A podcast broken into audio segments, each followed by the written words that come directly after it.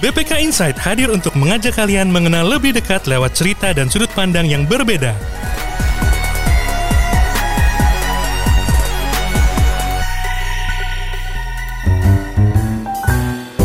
Salam jumpa di BPK Insight, podcast pembelajaran BPK Korpu. Dengan saya, Pulung Trianggoro, dan kali ini kita kedatangan seorang tamu jauh-jauh dari Jogja. Itu jauh kalau jalan kaki, ya, tapi kalau naik pesawat nggak satu jam. Nah, di depan saya sudah hadir. Nih, jangan lihat seperti itu, Mas. Jadi, ini salah seorang sinias terkenal dan sudah tidak asing lagi dengan keluarganya tentunya ya. Kalau dengan orang lain mungkin dengan sahabat pembelajar tentunya masih perlu diperkenalkan. Kawan kita ini kita sambut Mas Bimo Suryo Jati, tepat ya Mas? Tepat. Tepat. Oke, jadi kita kehadiran Mas Bimo ini seorang sineas, filmmaker atau ada istilah lainnya Mas? Filmmaker deh. Filmmaker, filmmaker. Lebih uh, bikin film itu masalah macam-macam, Mas. Maksudnya bikin bikin beneran bikin atau jadi sutradara semua yang terlibat di produksi film kan filmmaker. Oh, semua termasuk yang pegang lighting dan Ya, sebagainya. ya, pekerja film kan. Itu filmmaker. Oke, berarti saya pernah jadi filmmaker juga dong. Pernah. Oke, jadi nah, sahabat belajar kali ini kita akan ngobrol-ngobrol bareng mengenai eh, film sebagai bagian dari pembelajaran. Jadi kalau eh, teman-teman semuanya sering dengar ya ada film eh, bukan hanya film ya, tapi ada modul ya. Kemudian ada juga Mas Bimo kalau di kita ada audio podcast ini juga untuk pembelajaran. Nah, kita mau ngobrolin masalah film sebagai media pembelajaran. Siap, siap. Dan eh, saya juga perlu perkenalkan Mas Bimo ini eh, teman saya, kan katanya sih temannya. Atau mantan, enggak ya? Kalau teman nggak punya mantan ya? Eh, terpaksa teman. Terpaksa teman ya. Jadi nggak enak juga nih kalau dibilang mantan teman kan nggak ada ya. Teman ya tetap teman ya. Eh, kebetulan kita dulu pernah satu eh, belajar di satu tempat ya.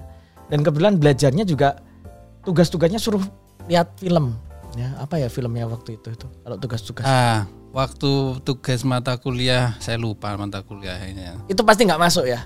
Saya review film saya sendiri. Oh, review sombong kali ya. Jadi Dan ya itu mohon maaf ya sahabat. dibolehkan sama Oh, dosennya. boleh kan? Boleh kan? Film Dan sendiri. filmnya saya kumpulkan juga ke beliau, film pendek. Terus tahun berikutnya digunakan untuk review juga sama mahasiswa berikutnya. Kayaknya enggak. Kayaknya enggak ya. Mungkin itu karena Tapi enggak enak aja. ditonton ada acara nonton barengnya gitu Di kampus. di kampus. Tapi Oke. aku nggak ikut pas acara itu. Ya karena mungkin biar nggak ketahuan. Oh, oh sih. Jadi kalau responnya jelek kan nggak apa-apa gitu kan. Oke, jadi kita sedang mengembangkan Mas Bimo di BPK. BPK ini kan kita pembelajaran sudah mulai eh, multimedia. Multimedia itu benar bukan multimedia zaman dulu ya. Kalau dibilang multimedia itu cuma pakai PowerPoint, HP. Tapi multimedia itu medianya macam-macam. Ada media audio, ada media teks, ada modi- me- media visual. Bahkan kita juga ngembangin media interaktif seperti game ya, game-game ini eh, ada board game. Kebetulan oh ya sahabat pembelajar Mas Bimo ini juga salah seorang eh, board game maker. Cuma sampai detik ini saya belum boleh ngeliat board gamenya. Nanti setelah acara ini saya tetap minta untuk saya harus lihat board game. Boleh, boleh. Boleh ya? Boleh. Gratis ya? Gratis. Gratis. Nah, jadi nah tapi kali ini kita ngobrolin masalah film dulu. Kita ngobrolin masalah film. Nah, eh, saya manggilnya tetap Mas Bimo atau Nda aja karena saya kebetulan manggil beliau itu Nda. Udah. Nda, Nda, Nda itu apa ya, Mas? Nda itu Adinda enggak, Bunda enggak enggak juga. Ya, Gini aja Nda. Eh sudah berapa lama sih eh, ngurusin film itu? Sebagai filmmaker lah. Sudah berapa lama? Eh sejak tahun 2002 mungkin ya. 2002 berarti 20 tahun. Ya sekitar itu. 20 tahun. Oke, berarti eh, dar umur 20-an ya berarti. Ya, Ya, ya masuk awal kuliah kita ya. masuk awal kuliah ya betul. Ya. Itu di kuliah yang yang kedua kan ya. Yang Di pertama yang kan. kedua. Ya, karena Sebelum itu masih band-bandan, oh band-bandan. Tapi bukan band beneran kan, band. band-bandan. Bukan blue band juga. Nah, kemudian waktu itu yang pertama kali yang dikerjakan apa? Filmmaker kan tadi banyak ada lighting, ada apa. Yang pertama kali apa? Jadi gini di di di zaman itu konangan umur juga ya. Ya, konangan itu sahabat berat konangan itu ketahuan ya artinya ya. Saya jelaskan harus jelaskan. Ya di di zaman itu belum seperti sekarang yang pasti ya eh, YouTube belum ada bahkan di luar- internet itu aksesnya masih terbatas ya hanya hanya warnet aja kayaknya Kita masih pakai 3G atau bukan 3G? Oh, malah? belum ada 3G. Belum ada 3G. Belum ada Oke. 3G. terus eh cara kita belajar hanya dengan melihat orang lain yang sudah pernah bisa atau terlibat dengan orang yang lain atau mengasumsikan sendiri. Jadi trial and error gitu karena memang waktu itu kebetulan di tahun itu tahun awal lahirnya teman-teman indie indie di hampir segala industri ya jadi di Musik, di ada, juga, film ada, dalam animasi juga ada. dan saya sebenarnya memulainya itu dari animasi. Animasi apa ya waktu itu? Eh, oh, oh, jadi, jadi awalnya kan saya dari musik ya Eh, saya saya main musik terus kebetulan saya di sekolah bukan di sekolah sih ada sebuah komunitas komik waktu itu salah satunya teman SMA juga tapi banyak juga yang dari beda sekolah. Yang tak kasat mata eh kasat. ya itu namanya studinya kasat mata tapi sebelum kasat mata itu kan kita bikin komik ya terus eh, kemudian ada salah satu salah dua yang yang itu, kalau komik itu sejak SMA ya sejak SMA itu komik Pembuat komik atau baca komik? pembuat komik Oh, pembuat tapi komik. komik indie kan ada juga tuh gerakannya di Jogja ya waktu itu. Terus eh, ada salah satu komik itu yang pengen kita bikin jadi film animasi. Kebetulan waktu kuliah ada beberapa yang masuk di jurusan arsitek. Di situ mengenal 3D Max 3D Studio Max ya, sebetulnya itu eh, software untuk building. Kalau di di kampus kan untuk anu ya apa arsitektural gitu ya tapi kebetulan waktu Sekarang itu memang AutoCAD ya? Ya AutoCAD memang ada juga di waktu itu ya. Cuma eh, kalau sekarang kan software 3D banyak sekali ya, termasuk yang free juga banyak. Waktu itu opsi termurahnya hanya 3D Studio Max.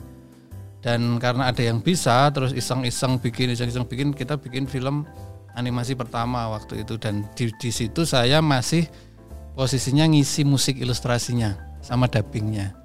Kalau nggak salah tokohnya Mukijo ya? Betul. Ah ya, ya Mukijo itu saya tahu banget itu. Itu adalah penjaga. Yang boleh disebutin nggak ya? itu penjaga sekolah di tempatnya Mas. Bimo itu kan. Hanya dendam banget sama dia kan. Oke, terus kemudian setelah di Nah di dunia kebetulan animasi- itu itu agak agak menghebohkan ya karena keisengan itu kita kirim ke Festival Film Indonesia waktu itu eh, tahun lupa saya tahun berapa setelah eh, vakum agak lama FFI kemudian ada FFI kita kirim kita masuk 10 besar tidak ada juara 1 2 3 waktu itu ya. Cuma 10 besar. Dan satu-satunya yang animasi kita. Dari Oh, sekian ribu animasi dan non animasi. dicampur. Setelah itu baru FFI bikin kategori khusus animasi. Jadi kita masuk 10 besar itu Gara-gara karena nggak ada yang lain. Jadi bukan masalah kualitas bagus atau enggak Iya. karena nggak ada. Terus ini jadi ini harus masuk karena ini sesuatu yang baru. Dan filmnya cuma 7 menit. 7 menit itu kalau di waktu itu ngerendernya bisa sebulan waktu dengan dengan teknologi komputer waktu itu ya. Eh, eh, itu juga termasuk menggugah teman-teman di Jakarta teman-teman filmmaker di Jakarta senior senior ya Mbak Mbak Mira Usmana Mas Riri Riza itu. Wah animasi ada lagi nih Indonesia. Sebetulnya animator banyak tapi mereka tidak bikin karya film. Jadi animator itu nempelnya di iklan. Misalnya iklan apa terus keluar animasinya apa atau logo atau eh, gitu-gitu. Itu banyak. Tidak ke filmnya ya. tidak ke film dan tidak berkomunitas eh, tidak bikin studio. Nggak bikin studio. jadi sendiri-sendiri kalaupun bikin studio ya studionya nggak nggak dipromot as a studio tapi memang mereka hanya mengerjakan proyek biasanya ada di studio-studio editing gitu-gitu ya. Nah ini kok ada ini anak-anak muda Jogja kok seperti itu. Akhirnya terus berkembang. Terus kita dapat terus kita bikin film lagi yang lebih panjang. Itu heboh lagi. Jadi hampir semua festival animasi juga, Mas, ya? animasi masih animasi. Hampir semua festival yang kita ikut kita pasti menang. Karena nggak ada Karena pesaingnya belum, belum. sayangnya kemudian ada setelah itu tapi kan kita sudah Sudah dulu satu duluan. step uh, satu dua step lebih unggul. Kemudian kebetulan kita berangkat dari komik kebetulan banyak yang cukup menguasai 3D Studio Max. Jadi ada beberapa hal yang kita unggul. Ada orang-orang yang ahli di 3D Studio tapi penceritaan enggak kan kan konteks film kan tidak cuma masalah teknis membuat gambarnya ya tapi penceritaannya gitu-gitu sampai akhirnya kita dapat eh, grand waktu itu dapat semacam hadiah gitu dari eh, salah satunya dari Mas Gari Nugroho waktu itu untuk bikin film animasi panjang pertama di Indonesia Yang full model film ya. Kan Full film. film. pendek kan tadi. film pendek sebelumnya film pendek jadi itu kita adalah yang berhasil bikin film animasi 3D 90 menit pertama Indonesia Itu judulnya apa mas? judulnya Homeland Oh Homeland. Ya oke. Homeland. Sekarang masih bisa dicari. mungkin ya tapi sajane ya sebetulnya kualitasnya ya Yang penting ada. Itu tidak kan. bisa dibanggakan ya karena Oke, Homeland ya? ya karena itu itu ke, ke- kenekatan ya karena kita masih benar-benar anak kuliahan sing nggak tahu industri nggak tahu begitu ternyata film panjang tuh luar biasa Butuh berapa dengan bulan? segala itu satu tahun Satu tahun untuk Homeland. Oh, oh, satu 90 tahun. menit. 90 menit jadi teknis dan non teknisnya itu kompleks sekali ya termasuk kita waktu itu kan nggak nggak punya nggak nggak mampu ya beli software itu original jadi harus Jangan juga ya. ah, setelah dapat grant itu kita original tapi oh setelah itu ya. mm, sebelumnya kita numpang di studionya arsitek Eh, jadi kita nggak punya komputer kita Ya, Adalah di di sana, universitas di gitu ya. sebuah universitas gitu Di Yogyakarta yang negeri ya. Oh enggak, enggak perlu disebutin ya. lokasinya dia Ya, Teronjongan Ngiwo malah. Oke. itu di situ terus eh di situ saya mengenal filmmaker filmmaker jadi nama-nama yang saya sebut tadi itu Di kenal animasi sampai berapa tahun berapa? di animasi saya lama tapi eh, prob- bukan problem ya tapi kepada akhirnya teman-teman studio itu tidak fokus di film tapi di eh, industrinya jadi iklan lah apalah gitu gitu Oh, Karena lebih menghasilkan? bukan lebih menghasilkan karena waktu itu memang film animasi nggak ada yang Oh. mau dimasukin ke mana gitu itu nggak ada Tapi produser ada yang nawarin dan sebagainya? nggak ada Enggak ada juga. nggak ada juga Oke. nah begitu kita proses homeland itu kemudian di di Batam muncul studio baru tapi sebetulnya itu punya Singapura ya. Eh, sikat. terus dia mengklaim sebagai film di pertama di Indonesia. Enggak sebetulnya kita duluan cuman dia dibiayai besar terus Punya modal lah. modal kemudian dia berhasil masuk bioskop. Film kita gagal masuk bioskop tapi diputar di seluruh Indonesia cuman tidak lewat jalur bioskop. Nah proses saya kenal teman-teman film termasuk teman-teman indie Jogja eh, nggak usah nyebut nama ya tapi beberapa beberapa sineas yang kemudian hijrah ke Jakarta juga berpindah ke Jakarta itu lahirnya hampir bersamaan di tahun-tahun itu Di tahun sekitar Oh, di awal 2001 2002 itu. Jadi kita kalau festival itu mangkat berangkat bareng-bareng naik kereta gitu terus eh, ada ada ada confident atau apa festival seperti itu. Otomatis kan secara komunitas ketemu nih. Ya di situ saya sering lihat eh, syuting akhirnya tuh. Lihat orang syuting saya pelajari saya saya pengen ah bikin film real shot gitu. Ya, kita nyebutnya dulu film istilahnya real shot. Real shot. Ah, ah, pakai dan waktu itu kamera masih handycam ya yang terjangkau ya handycam aja nggak ada yang punya jadi kalau mau bikin ya pinjam siapa yang punya gitu dulu kalau kamera bagus yang ada cuma kayak di kampus atau di eh, puskat ya. di di lab lab di lab lab audiovisual gitu ya dan itu teknologinya tidak bisa kita jangkau teknologinya betacam gitu gitu kan mahal sekali ya Iya, oke. Eh, editingnya nggak akan bisa gitu. Terus muncullah di zaman itu mini DV high eight terus mini DV jadi masih pakai kaset. Tapi kecil itu ya. kaset kecil itu. Dan itu menjadi eh, gebrakan besar ya di di indie. Karena era VHS selesai era high eight selesai muncul mini DV mini DV kualitasnya cukup bagus.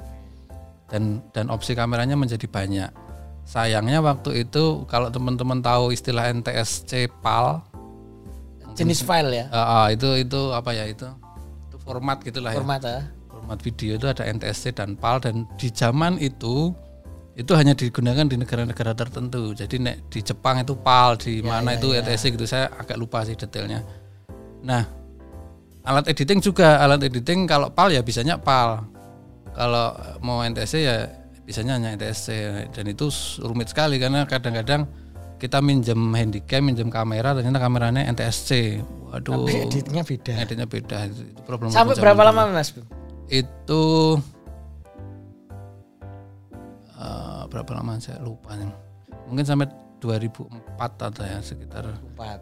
2005 tapi itu studi animasi masih jalan jadi saya masih jalan. saya masih di situ Tapi sudah ikut mulai ikut Ah, ah. yang indie. Ah, ah. terus akhirnya saya karena kebetulan di zaman animasi itu yang paling sering keliling saya. Jadi teman-teman itu lebih suka di studio saya yang kalau ke Jakarta ke mana gitu Ya, itu saya yang paling sering. Jadi saya zaman kuliah itu bisa seminggu sekali ke Jakarta dalam rangka film itu. Terus saya banyak kenal akhirnya yuk bantuin di salah satu production house.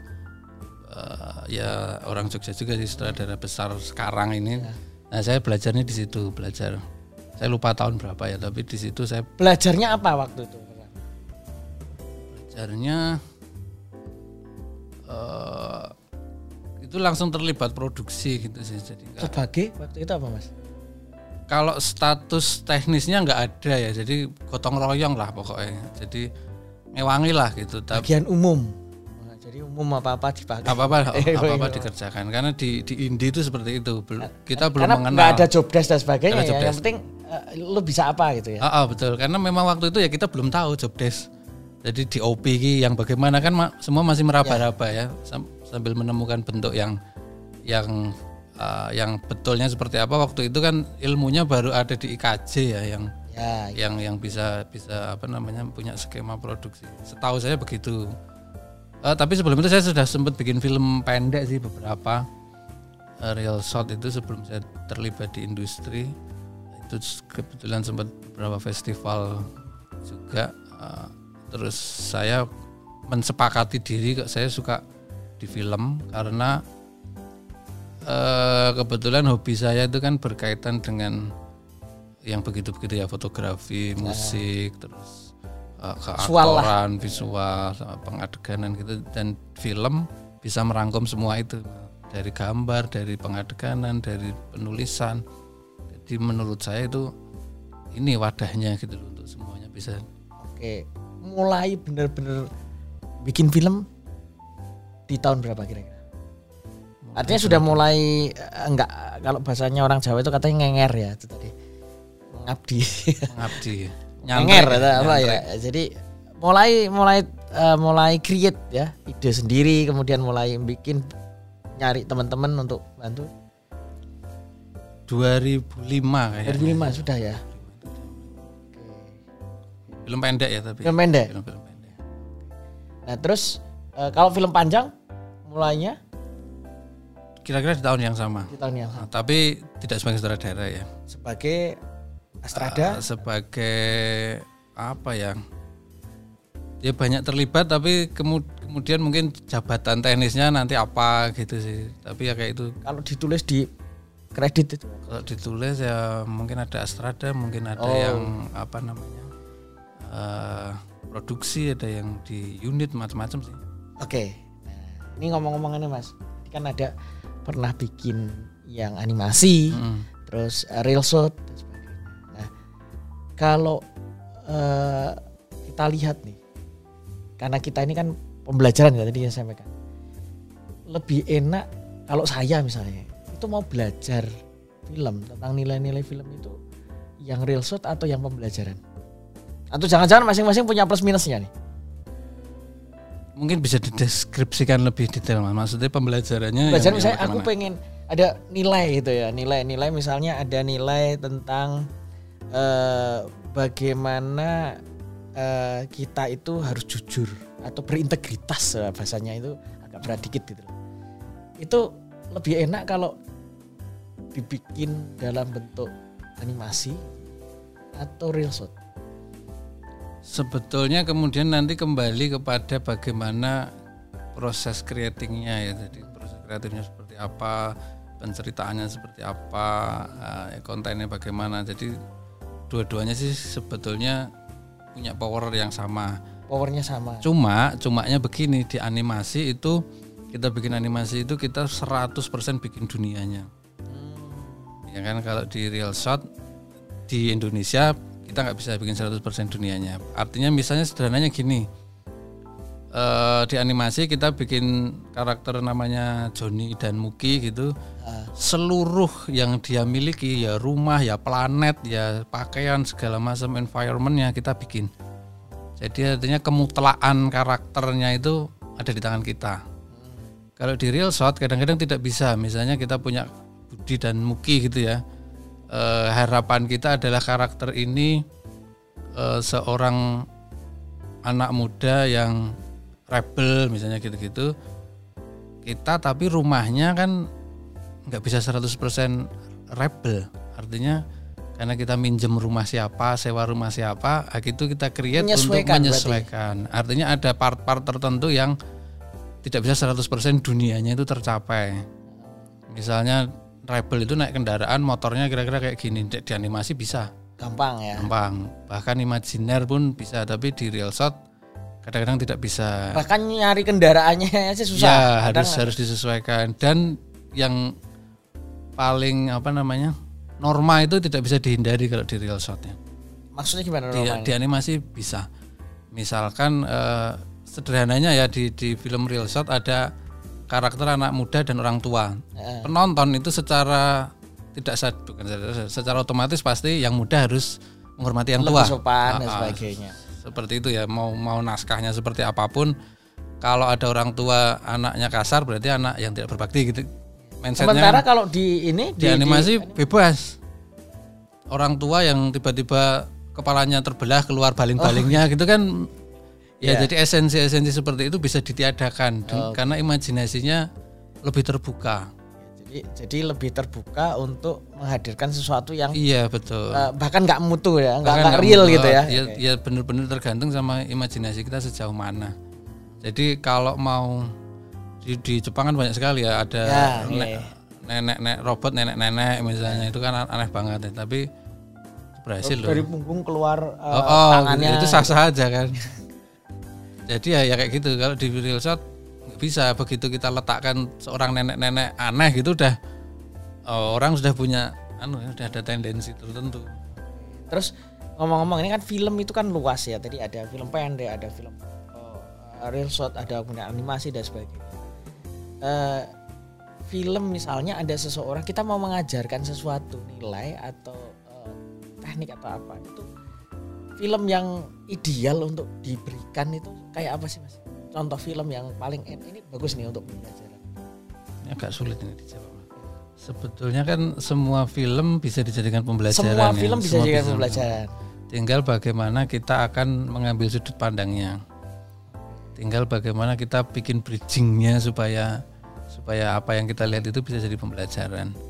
Eh, ini sangat berbeda dengan film penyuluhan ya. Oh iya, Nah, itu dokumenter. eh, dokumenter masih bagus, masih bisa ya. Dokumenter masih bisa. Dan penyuluhan itu kan kasar banget ya, jelas. Ya, oh, nah itu jelas kan penyuluhan itu kan konteksnya jelas. Jadi nonton paham gitu kan. Tapi kalau film pada umumnya fiksi ya semuanya bisa dijadikan pembelajaran sebetulnya tinggal bagaimana kita melihatnya kita mau melihat dari sisi mananya pembelajaran apa yang mau diambil eh terus apa namanya limit-limit mana yang bisa dipakai mana yang tidak itu semuanya Nah, cuma gini mas, kita itu kemudian di BPK kan juga sudah sering ya ada beberapa diklat yang kita pakai film.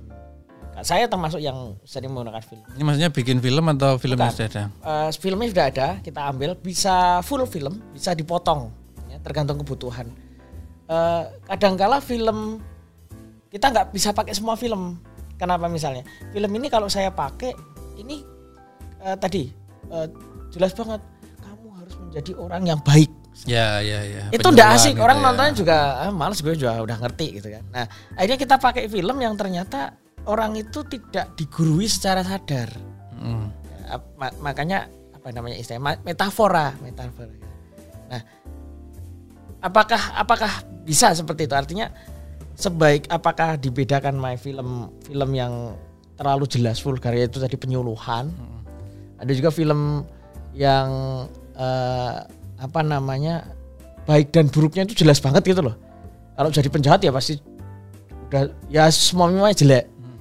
Realitas sekarang kan nggak kayak gitu mas. Ya, saya kira kalau konteksnya demikian eh, per key personnya adalah siapa yang akan membawakan itu kepada audiensnya. membawakan itu menya- menyajikan dengan ah. memberikan pemanaan gitu ya ah, pemak- Oke. Bagaimana pemaknaannya? Karena memang eh, film macam-macam ya eh, pendekatannya, genrenya ada ada karakter hitam putih, ada karakter abu-abu.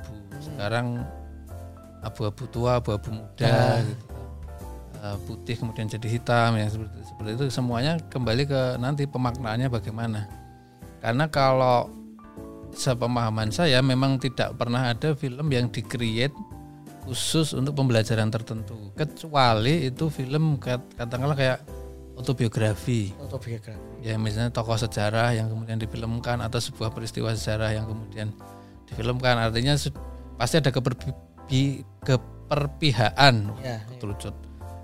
Eh, ini misalnya fil- orang Amerika Hollywood bikin film tentang perang dunia eh, Dua. gitu. dua atau mungkin perang Vietnam misalnya yang menang pasti Amerika orang Vietnam bikin film yang menang orang Vietnam orang Jepang bikin film yang menang orang Jepang sesederhana itu artinya ada keperpihakan dan di situ otomatis tokoh-tokoh pemenang ini akan dijadikan role model Jadi, jadi protagonisnya. Mm-mm, jadi protagonisnya itu itu simpelnya seperti itu Tapi itu kan ka- kasar banget artinya udah Betul. orang udah duga gitu ya. ya uh, ya ya memang begitu. Jadi kan itu di- ditelan bulat-bulat kan uh, jadi pemimpin harus berani harus berani menanggung risiko harus cerdas gitu-gitu kan. Contohnya kapten ini di film ini misalnya itu kan jelas. Tapi lagi-lagi dikembalikan ke ke, ke pemaknaannya. Kalau kalau bisa di, dikupas lebih jauh atau atau dari sudut pandang yang berbeda mungkin ya Pengalaman saya bawa ini tuh mas, itu ini menarik kan. eh, mau ngopi sekalian mas? Jadi gini, sekarang itu kan dunia sekarang itu kan orang anu ya confused ya antara baik dan buruk itu. Ini real dulu kita Ya. bicara real. Itu kan macam-macam. Kita itu tidak bisa mengatakan bahwa orang ini benar, orang ini Ya. salah. Nah, yang laku, yang menarik, yang saya perhatikan kalau saya suka lihat film, tapi saya juga suka lihat orang yang lihat film, lihat responnya. Itu film yang menarik itu yang bisa menghadirkan eh, kompleksitas itu. Misalnya masih ingat mungkin ad- ada film eh, apa Avenger ya, yang Social War atau apa ya, yang Civil War Civil War. Dua-duanya kan hero, tapi berperang. Tapi penonton pasti akan tidak sadar pasti akan berpihak pada salah satu. Kalau saya pro ini, hero yang sama-sama protagonis, tetap orang akan menjadi dan kontra. Nah, realitas di dunia kan seperti itu. Saya juga tadinya juga kapan ya ada film yang antagonis sama-sama bertarung antar antagonis dan kita akan memihak antagonis yang mana kan mirip juga. Nah realitasnya itu makin disukai ketika orang makin confused antara yang benar atau enggak. Tak kira itu tidak bisa dilepaskan dari perkembangan kultural ya. Kultur. saya. Jadi di zaman dulu kita dogmatis ya, itu orang Ya, salah, itu orang benar, itu orang baik, itu orang buruk, itu dogmatis ya. Tapi begitu perkembangan sumber informasi itu terbuka, eh, orang bisa berada di, di, di abu-abu. Bahkan orang bisa memilih, bahkan bisa mengatakan yang tadinya itu baik bisa dicari keburukannya. Orang yang buruk bisa dicari kebaikannya. Itu kultur ya yang kultur ya itu perkembangan kultur. Eh, kemudian pada pada konteks realnya kita bisa lihat ketika film Joker dibuat. Oh iya iya, Film Joker, Joker kan negatif ya tadinya. Oke. dia kan jelas tokoh yang jahat tapi kita bela. Karena dalam dalam penceritaannya dia dikreat sedemikian rupa sehingga logika kegilaannya atau kejahatannya Dimaklumi. itu dimaklumi atau bahkan dibenarkan nah ini kan lagi-lagi tinggal kita lihat ya sudut pandang mana yang yang kita pilih. Itu kalau kita lihat hasil filmnya kita tonton filmnya. Nah sebetulnya kalau kita lihat dari sisi makernya eh, film making itu sebetulnya eh, kita menyutradari penonton. Yang yang kadang-kadang kita lupa ya. Mungkin teman-teman yang yang yang baru bikin film kadang-kadang kita lupa bahwa sebetulnya tujuan akhir dari eh, film itu adalah menyutradari penonton. Ini kalau istilah saya ya. Jadi kita tuh pengen penonton seperti apa? Oke. kita pengen penonton nanti berantem kita nanti pengen penonton bingung memihak siapa kita nanti pengen penonton pulang dari sini marah-marah kita pengen penonton nangis di menit keberapa. Itu semua di create itu semua diciptakan. Ini Mas, ini ngomong-ngomong tadi masalah Joker, ini saya jadi kepikiran nih, kayaknya seorang filmmaker itu berbahaya. Bisa ya. Ini tadi Mas Bimo bilang bahwa dalam kasus Joker itu kan awalnya orang tahu ya penonton Batman ini Joker tuh negatif apa Penjahat ya. antagonis. Penjahat ya super villainnya super villainnya. Tapi kemudian dengan diciptakannya film Joker, orang bisa eh, secara tidak sadar atau sadar maupun nggak sadar orang akan memaklumi bahwa ada orang yang menjadi villain itu itu karena ada kondisi lingkungan. Nah sekarang kalau misalnya ini kejadian, korupsi baik atau enggak? Jelek. Ya, Diciptakan seorang filmmaker bahwa ada permaklum tentang sebuah kejahatan yang sifatnya seperti korupsi itu sangat mungkin enggak? sangat mungkin. Nah, itu kan. Kan serem juga nih kan berarti. Serem, serem. Kan? Nah, potensi seperti itu sebetulnya sangat besar ya. Kalau di di zaman perang, propaganda seperti itu kan banyak ya. Tapi memang tidak seperti tidak sekompleks film fiksi sekarang ya. Dulu kan eh, simpelnya kalau misalnya misalnya perang dunia kedua gitu ya ada kapal selam Jep- eh, Jerman terus ada kapal Inggris misalnya ya. Yang dari kapal Jepang ini bisa membaca radio komunikasinya. Terus di situ dia muter lagu-lagu suara-suara yang menjelekkan Inggris gitu gitu itu membuat Propaganda, ketakutan propaganda. propaganda. Terus orang negara apa gitu bikin tentang jeleknya negara ini. Karena tidak ada informasi lain masyarakat yang melihat akhirnya mutlak Mengikuti. mengikuti karena tidak ada pembanding dan sebagainya di di zaman itu ya. Dan ini kedua belah pihak melakukan hal yang sama. Artinya kan eh, media sebagai alat dogma itu sebagai propaganda ya super efektif ya. Bahkan ada seorang tokoh di sana yang dielulukan seperti dewa juga hasil dari propaganda media. Sampai dari kecil dicekoi film tentang dia pokoknya segala macam dan tidak ada pembanding yang lain. Maka untuk bertanya saja tidak berani. Jadi kebenaran mutlak diterima. Maka eh, kalau disampaikan tadi misalnya kita bikin sebuah film yang tokohnya itu koruptor tapi kita bikin dia sebetulnya dia tadinya baik terus keterpaksaan terus ada unsur ketidaksengajaan dan lain-lain dia korupsi bisa kok penonton jadi membela dia dan membenarkan korupsi bisa dan dan akhirnya nilai nilai kulturnya bisa berubah juga ya. Kulturnya jadi berubah Di korupsi itu boleh gitu. ya. oh, oh. Ini podcast serem ini, podcast serem ya bukan berarti boleh ya Bukan tapi ya. tapi bisa dilihat dari sudut pandang yang lain mungkin gitu sih kalau boleh atau tidaknya kan Ya, kalau value-nya jelas ya itu kan jelas boleh. ya tidak kan. boleh Tapi juga eh, menarik juga ini. Jadi, nah terus satu lagi mas. Eh, tadi dikatakan kan eh, bahwa film itu bisa mempunyai nilai-nilai. Nilai-nilainya kan bermacam-macam ya. Bisa muncul dari apa tadi alur. Terus apa saja sih selain alur kan atau karakter nilai yang bisa diambil kalau kita ngelihat film terus kemudian kita mau ngambil sesuatu value itu selain yang umum kan alur sama alur cerita sama karakter ya. Eh, sebelum lupa saya mau nyambung yang tadi sedikit mas Apa? Eh, baru-baru ini kan kita banyak nonton series ya serial kalau film saya nggak begitu tahu tapi kalau di series banyak cerita-cerita tentang perselingkuhan Oke, iya iya.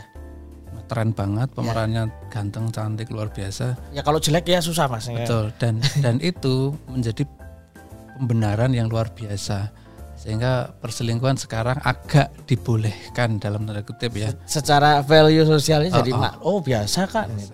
menjadi seolah-olah itu bukan hal yang eh, terlalu horor atau dosanya berat. filmmaker dah itu.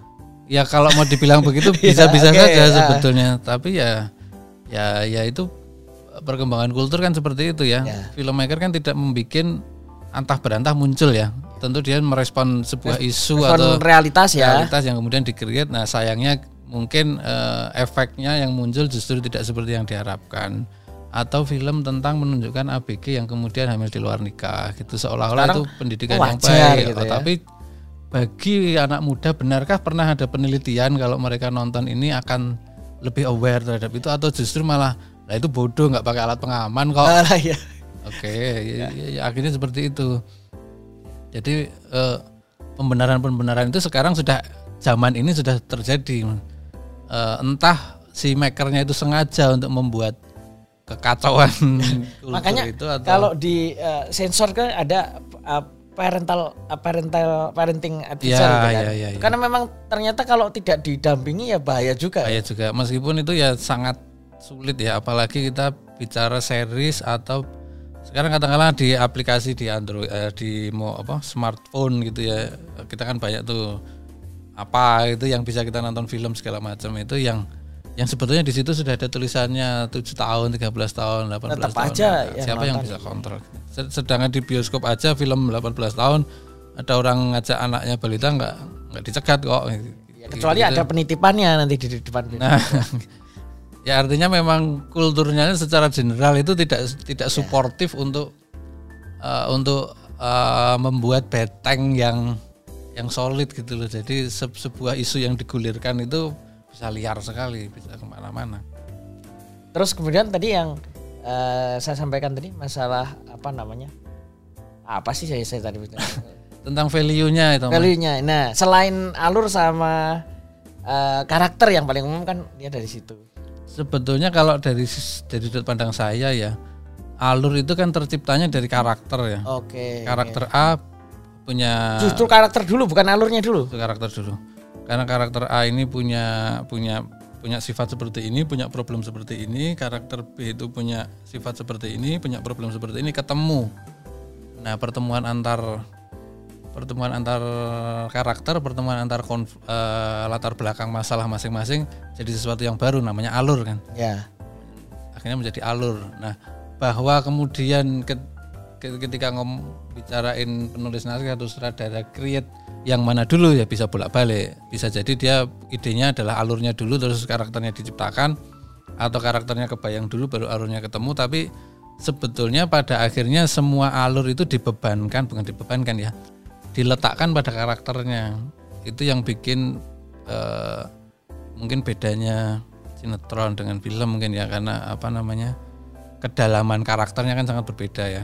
Nek, nek di film tuh harusnya reasoning reasoning itu harus dalam harus harus ah, orang depresi itu harus seperti apa orang menangis itu menangis kehilangan uang kehilangan pacar itu pastinya berbeda kemudian efeknya seperti apa. Nah kadang-kadang yang seperti ini pun eh, sulit ya. Eh, karena nek nek apa kalau kalau benar-benar mau mau bicara real itu kan kajiannya wow, dahsyat ya. Apalagi kita ngomong ke ke karakter itu kan ngomong ke emosional. Ngomongnya bidangnya Mas psikologi. mungkin ya mungkin ya. Katakanlah nonton film horor ya. Se- sekelum- sekelompok remaja nggak sengaja lihat setan saya yakin kalau itu kejadian itu real seminggu dia nggak akan bisa sekolah Harusnya kan harusnya kan atau itu masuk sekolah. Ya, tapi besoknya masih ngobrol, besoknya masih apa gitu. Dan sebetulnya menjadi logikanya menjadi eh, tapi ya sah-sah saja kan itu penceritaan yang dibangun seperti itu. Terus gini Mas, kan kalau eh, film itu kan rata-rata kan eh, dipersingkat ya kehidupan kompleks eh, situasi real yang diper- dipersingkat eh, apa namanya eh, ada aktivitas teknis misalnya. Misalnya eh, ada nih ceritanya pernah lihat film The Akuntan Akuntan itu si Ben Affleck. Ya, Ben Affleck itu kan filmnya judulnya Akuntan saya lihat karena apa? Karena di BPK ini kemudian isinya kan teman-teman akuntansi. Tapi setelah nonton ternyata bukan akuntansi mas materinya. Ya ada akuntansinya tapi itu lebih ke tema dikit terus isinya lebih banyak ke psikologi karena Ben Affleck itu sebagai seorang akuntan dia dulunya adalah seorang eh, autis Hmm. Nah ini film psikologi nih, tapi judulnya akuntan. Nah ada momen uh, uh, teknis, teknis itu maksudnya ya tentang akuntansinya, bagaimana ketika dia uh, melakukan uh, perhitungan, me- mengkaji tentang laporan keuangan, terus kemudian hasilnya itu dia menemukan adanya fraud di laporan keuangannya. Padahal itu laporan sekian tahun, yang seorang akuntan biasa enggak. Nah eh, kan ada aktivitas teknisnya yang itu tidak bisa dibuktikan sebenarnya panjang terus kemudian disingkat nah ada nggak yang film itu ya aktivitas teknisnya itu ditunjukkan panjang gitu ada nggak film-film yang agak panjang rata-rata kan pasti dipersingkat Ada ya Mas, tapi mungkin tidak se- secara keseluruhan ya, mungkin parsial ya. Eh saya, saya, saya, saya tadi itu teringat film apa ini kok rotok lali. Maksudnya ini tentang film Perang Dunia Kedua. Ini kisah nyata yang kemudian difilmkan eh on kisah nyata ya kisah kisah nyata eh, apa namanya ahli-ahli matematika dari seluruh penjuru du- apa, negara itu dikumpulkan untuk memecahkan enigma eh, apa ah, ah, ah, apa judulnya Eh, kali aku ini bukannya si siapa penemu komputer ini si ah, siapa? Alan Turing. Judulnya apa ya? Nggak tahu juga ya, lupa ya. Ya, pokoknya Alan Turing itu, ya kan? ah. Yang nemukan eh, kode Ah, pemecah kodenya itu. Nah itu itu cukup ditampilkan secara teknis ya, tapi parsial juga.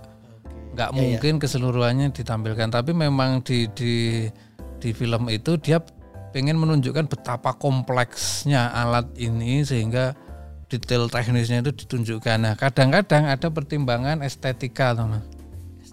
Contohnya kayak apa? Misalnya harusnya kalau nyoldir itu pakai soldir ono gondo rukeme ono opone. Gondorukem ya mungkin sahabat belajar nggak tahu ya Gondorukem itu kayak apa. Saya tahu pernah dulu tapi jadul banget ya. Eh, Taunya kan sekarang apa namanya eh ten eh, apa yang putih itu. Oh, oh, itu kemudian karena itu tidak estetik alatnya dirubah jadi lebih keren bentuknya sehingga kebutuhan gambarnya jadi lebih manis misalnya harusnya alatnya itu bentuknya elek kotak Elek wagu gitu ya. tapi dibikin agak gimana supaya keren nah ke- ada kebutuhan estetik yang yang kemudian tidak selalu technical itu bisa ditunjukkan benar-benar real apalagi real time ya kecuali film-film tertentu seperti itu Kalau yang dokumenter memang- jelas ya teknisnya clear. dokumenter jelas atau filmnya eh, Ferrari, Ford versus Ferrari Oh iya. itu kan ditunjukkan eh, bagaimana persaingan mereka nah, yang Ubah tahu mesin nah, kemudian jadi- dijalankan jadi lagi. mobil balap gitu ya tapi itu pun kan parsial ya orang tidak mungkin menunjukkan oke ring sekere sak menen ya pistonnya kurang nggak mungkin karena itu seminggu aja nggak selesai Selesai. Oke. jadi tekniknya seperti itu Jadi tetap tetap rata-rata hampir sebagian besar tekniknya itu tidak ditunjukkan ya. Mm-mm. Tapi tetap bisa dimunculkan kan seba- itu bisa dimunculkan. di- nah, pinter-pinternya adalah teknis mana yang akan dimunculkan karena balik lagi kita di kita pengen mengharapkan penonton itu mendapatkan, mendapatkan apa? apa, gitu. Kalau kalau efek wow-nya itu lebih ke eh, mesinnya meledak misalnya, oke berarti teknisnya tentang pas dia ngisi eh, pengisian bensinnya karena itu logikanya meledaknya di situ misalnya begitu. Nek pas bagian masang sekrup nggak usah karena nggak terlalu keren misalnya itu kan eh, pilihan ya pilihan yang yang teknis mana yang mau dimunculkan. Terus oke Mas, ini kan udah udah mulai sangat detail ke teknis. Nah, ini ngomong-ngomong nih agak ngelebar sedikit. Eh akhir-akhir ini itu banyak banyak eh, kalau di dunia public sector, ya, dunia pemerintahan itu kan banyak instansi yang bikin lomba, lomba apa film pendek atau film dan sebagainya. Terus nilainya ya instansi-instansi banyak sekali. Nilainya adalah nilai-nilai yang utopis lah ya nilai-nilai ya termasuk integritas dan sebagainya. Nah, sering ngamati nggak mas eh, Pernah hasil pernah. karya ya? Apakah film-film itu memang bisa mengena ke penonton atau ya akhirnya cuma di skip aja di YouTube dan sebagainya karena memang sebenarnya ya kita udah tahu kok dan nggak asik film itu atau pernah lihat contoh yang asik dalam mengcreate jenis eh, film-film jenis seperti itu Kayaknya belum ya. masih ya masih terlalu Iya karena aja gitu. karena begini keterjebakannya adalah eh, limitasi value yang harus ditampilkan itu. harus muncul kayak gini. Iya itu yang Tapi bisa nggak diciptakan lebih menarik sehingga orang itu eh, seneng liatnya tapi juga value-nya dapat ya, gitu kalau ya. dapat. Sebetulnya ya bisa Mas, tapi kalau berharap 100% mungkin sulit ya. Nah, makanya eh, menurut saya kalau konteksnya seperti itu penciptaan karakternya jangan ada yang full putih, full hitam. abu-abu. Mm-mm. Bikin yang grey, yang yang di di area bingung, di area ambigu, di area mimikri, lah, dia Ya, ya. menyesuaikan gitu. Karena begitu nanti dibikin ada hitam dan putih, pasti jadinya penyuluhan. Ya. Pak, Anda keliru, harusnya tidak boleh ini. Dek, Anda salah, membuang sampah harus di tempatnya. Itu menjadi ke- keasikannya kan pasti pudar ya. Tapi begitu kita letakkan itu di abu-abu, ada unsur keraguan-raguan, penonton jadi berpikir kan, bisa menempatkan diri gitu loh. Oh, kadang-kadang aku berada di situasi seperti itu. Eh, pemaknaannya kemudian muncul. Nah, tapi di yang yang opsi A tadi yang hitam putihnya jelas, nek kita bicara tentang penyuluhan value ya jelas ini yang lebih kuat. Ya kan, nah, kalau yang B ini mungkin nggak nggak panci ya bahwa harus begini harus begitu itu kan nggak muncul yang muncul adalah pemaknaan yang yang masing-masing akan menempatkan dirinya dalam situasi seperti itu Jadi membawa itu tadi ya bahasa kata kuncinya adalah si sutradara mau mengatur cara berpikir atau Mm-mm. apa apa namanya? jadi dia me- apa nyenggol aja sih apa menstimulasi. Ah, ah, mensimulasi betul mensimulasi Nek, kayak gini kamu kamu akan berdiri di posisi mana atau kalau kamu ada sebagai dia kamu mau pilih yang mana gitu tapi kalau sudah A B itu hitam putih selesai persoalan Terus eh, satu lagi nih Mas. Sebenarnya satu lagi tapi ABC ya. Satu lagi ya tapi ABC. Eh ini kan teman-teman penonton pendengar audio podcast ini kan eh, rata-rata teman-teman BPK ya. Di BPK Mas Bimo juga udah tahu kita melakukan pemeriksaan. Kalau untuk teman-teman BPK itu ada rekomendasi film yang yang bagus untuk sering mungkin ditonton. Jenis-jenis film tertentu nggak? saya takut jawabnya salah kalau Oh sekarang takut jawab salah. Ya, Sambil yang jawab salah itu apa? apa? sambil mengingat-ingat ya soalnya. Kayaknya udah nonton film banyak kan? Tapi kan lupa tuh nek Oh, lupa. mendadak ditanya Saking banyaknya malah jadi lupa ya. jadi lupa ya Tapi kalau misalnya ada filmnya, oh iya saya pernah nonton ini alurnya seperti ini gitu ya, hafal ya. Kalau saya sih sebetulnya lebih saya tidak spesifik eh, kepada BPK atau kepada apa ya karena film yang bagus menurut saya siapa pun akan bisa mendapat pelajaran dengan Siapa pun. lebih baik siapa pun ya. Eh, tinggal nanti sudut pandang yang mana yang dipakai. Sudut pandangnya. Berarti kekuatannya adalah di sudut pandang. Jadi bagaimana kita melihat sud, apa eh, stimulus dari film itu untuk di, di sudut Hmm, pandang. kalau kalau boleh menyebut nama, boleh menyebut judul, saya sangat merekomendasikan itu film-filmnya Steven Spielberg. Si yang dibikin film. uh, Nolan nggak Nolan? Nolan untuk konteks ini saya nggak terlalu ya. Kenapa? Karena Steven itu kalau bikin film ini menurut saya ya, Ya. tentu buat orang lain beda juga. Steven itu selalu bisa menghadirkan realisme sedekat mungkin dengan nyata apa pun ceritanya. Dan itu teman-teman menurut saya akan lebih mudah untuk bisa melihat karakter abu-abu hijau putihnya itu banyak sekali. Karena eh, apa namanya kerealisannya itu tampak gitu loh. Enggak enggak enggak enggak apa enggak mutlak based on cerita jadi ini penjahat itu orang baik ini gini gini ini enggak kalau di Stephen selalu real selalu mencoba menciptakan dunia yang real sehingga karakter-karakternya akan bisa lebih terbaca perubahan karakternya lebih terbaca situasi-situasinya lebih terbaca Artinya eh, si si apa namanya karakternya itu ya belum tentu yang jelek pasti 100% jelek gitu ya? atau gimana? bukan bukan lebih ke dunianya lebih ke dunianya Oke. Eh, mungkin kalau ingat film lama banget judulnya Jaws film Hiu itu. Ja- Iya, jelas. film Hiu itu kan dia seorang sheriff Ya. tokoh utamanya ya.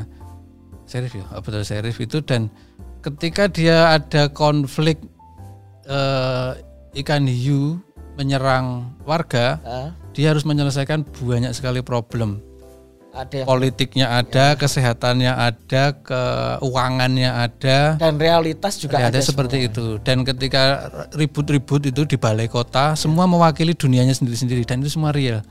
Menurut saya ini kalau mungkin ya otak atik gadoknya teman-teman di BPK bisa lihat oke tipe tipe-tipe orang akan seperti ini.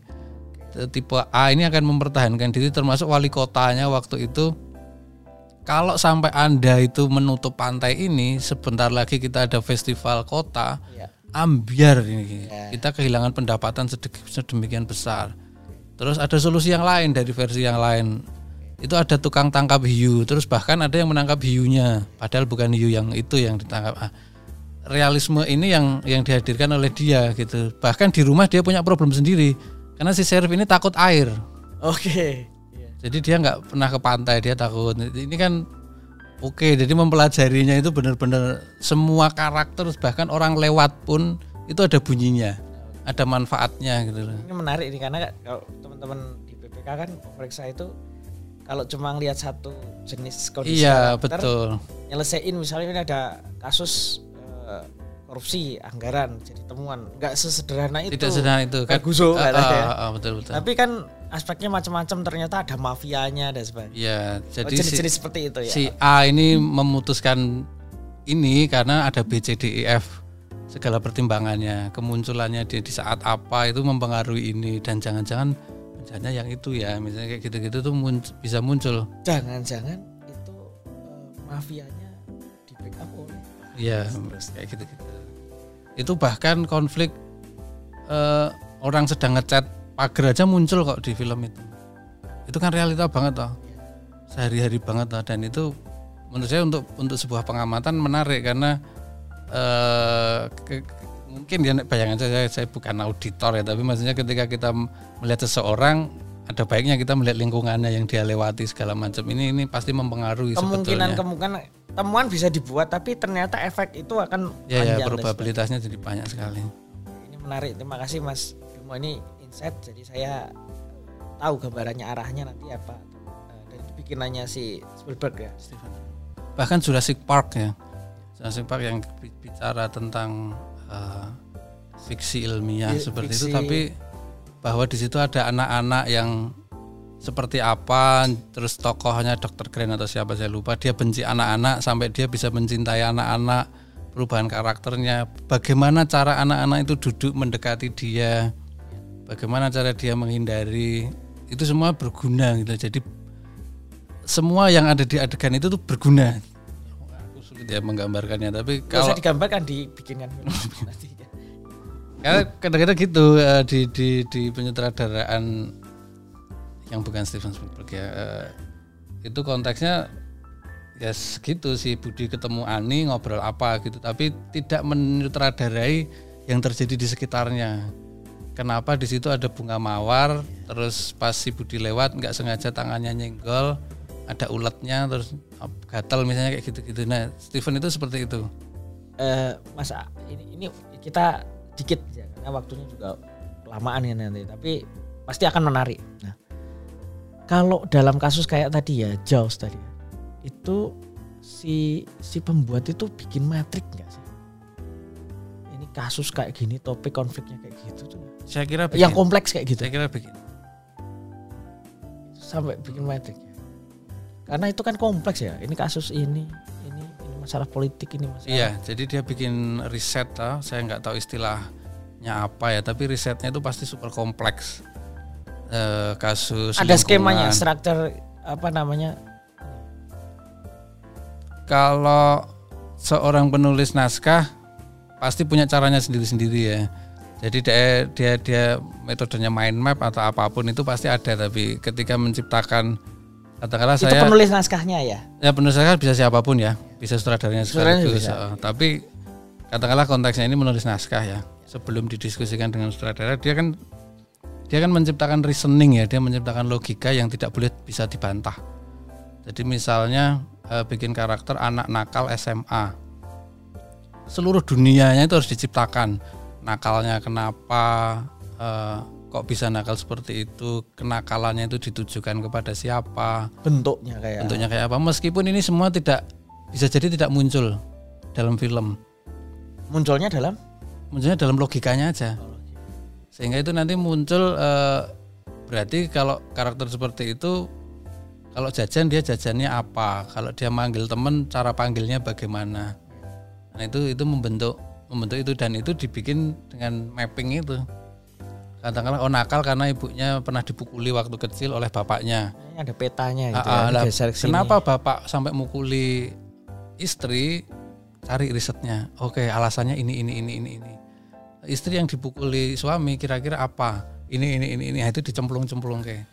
Nah, masuk masukin dimasuk-masukin, di- dicocok-cocokin, kemudian di- ditempatkan pada si karakter ini. Semakin kompleks eh, risetnya akan semakin baik. Tapi tidak semua melakukan riset sejauh itu. Nah, dalam dalam contoh tadi menurut saya Steven Spielberg itu luar biasanya eh, ke, apa kecerdasannya. Mengembangkan Oh, oh, itu dahsyat. oke eh kita nanti ngobrol-ngobrol aja di luar ini kalau pas ke bandara ya karena nganter ke bandara karena ini pasti eh, sebenarnya ngobrol film itu nggak ada habisnya Ya, karena saya juga penyuka film. Mungkin di sahabat pembelajar di sini juga suka film dan ngomongin film pasti berkembang terus yang tadi saya sampaikan. Nah, uh, mungkin kali ini kita cukupkan Mas Bimo dan jangan kapok untuk kita Siap, undang siap.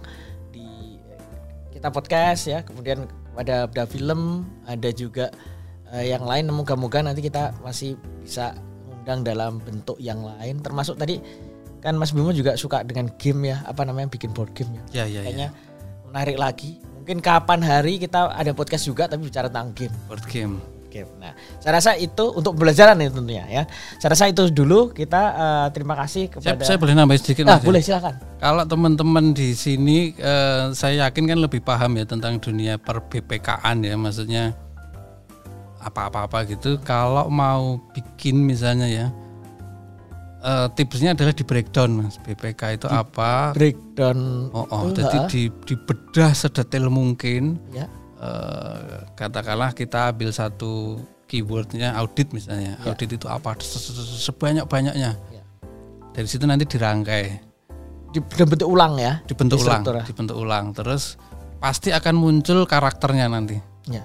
Bentuk eh, bisa jadi karakter, bisa jadi alur. Jadi jadi eh, apa namanya? Prosesnya jangan dibalik. Jangan kita bikin karakter si Budi. Si Budi itu suka mencuri misalnya. Ya. Ini kita balik. Jadi apa dulu sih kebutuhannya Baru dibentuk. karakternya lahir dari situ. Nah, dari situ juga nanti bisa bisa jadi opsi kan. Kita mau bikin film yang hitam putih atau yang abu-abu. Kalau yang abu-abu, Kalau BPK itu kebetulan warnanya abu-abu mas. oh, Jadi abu-abu ya. Nah, Bagus itu kaya ya. agak diarsir. Jadi oke, berarti yang seperti ini sebenarnya tidak boleh tampil terlalu mutlak dibikinnya gitu-gitu. Nah, itu muncul dulu, ketemu dulu formulanya, cerita dan karakternya belakangan. Insight bagi Itu pasti namanya ketemu juga sih. BPK Insight ya namanya insight bagi kita teman-teman oke saya rasa itu dulu Mas Siap. Bimo terima kasih sekali Sami-sami, sudah berkenan kasih hadir banyak. ke Jakarta dari Jogja jauh-jauh Saya merasa terhormat diundang ke sini ya. Eh, tapi kalau pemerintahan sering kan ngobrol dengan dengan teman-teman di pemerintahan di mana ya Pemda dan sebagainya ya. Iya, Cuma beda aja dari BPK. Oke, terima kasih Mas Bimo. Eh, moga kita akan ketemu kembali. lagi kepada eh, sahabat pembelajar. Jangan lupa untuk selalu mengikuti BPK Insight di seri-seri berikutnya. Terima kasih. Salam jumpa, salam sukses.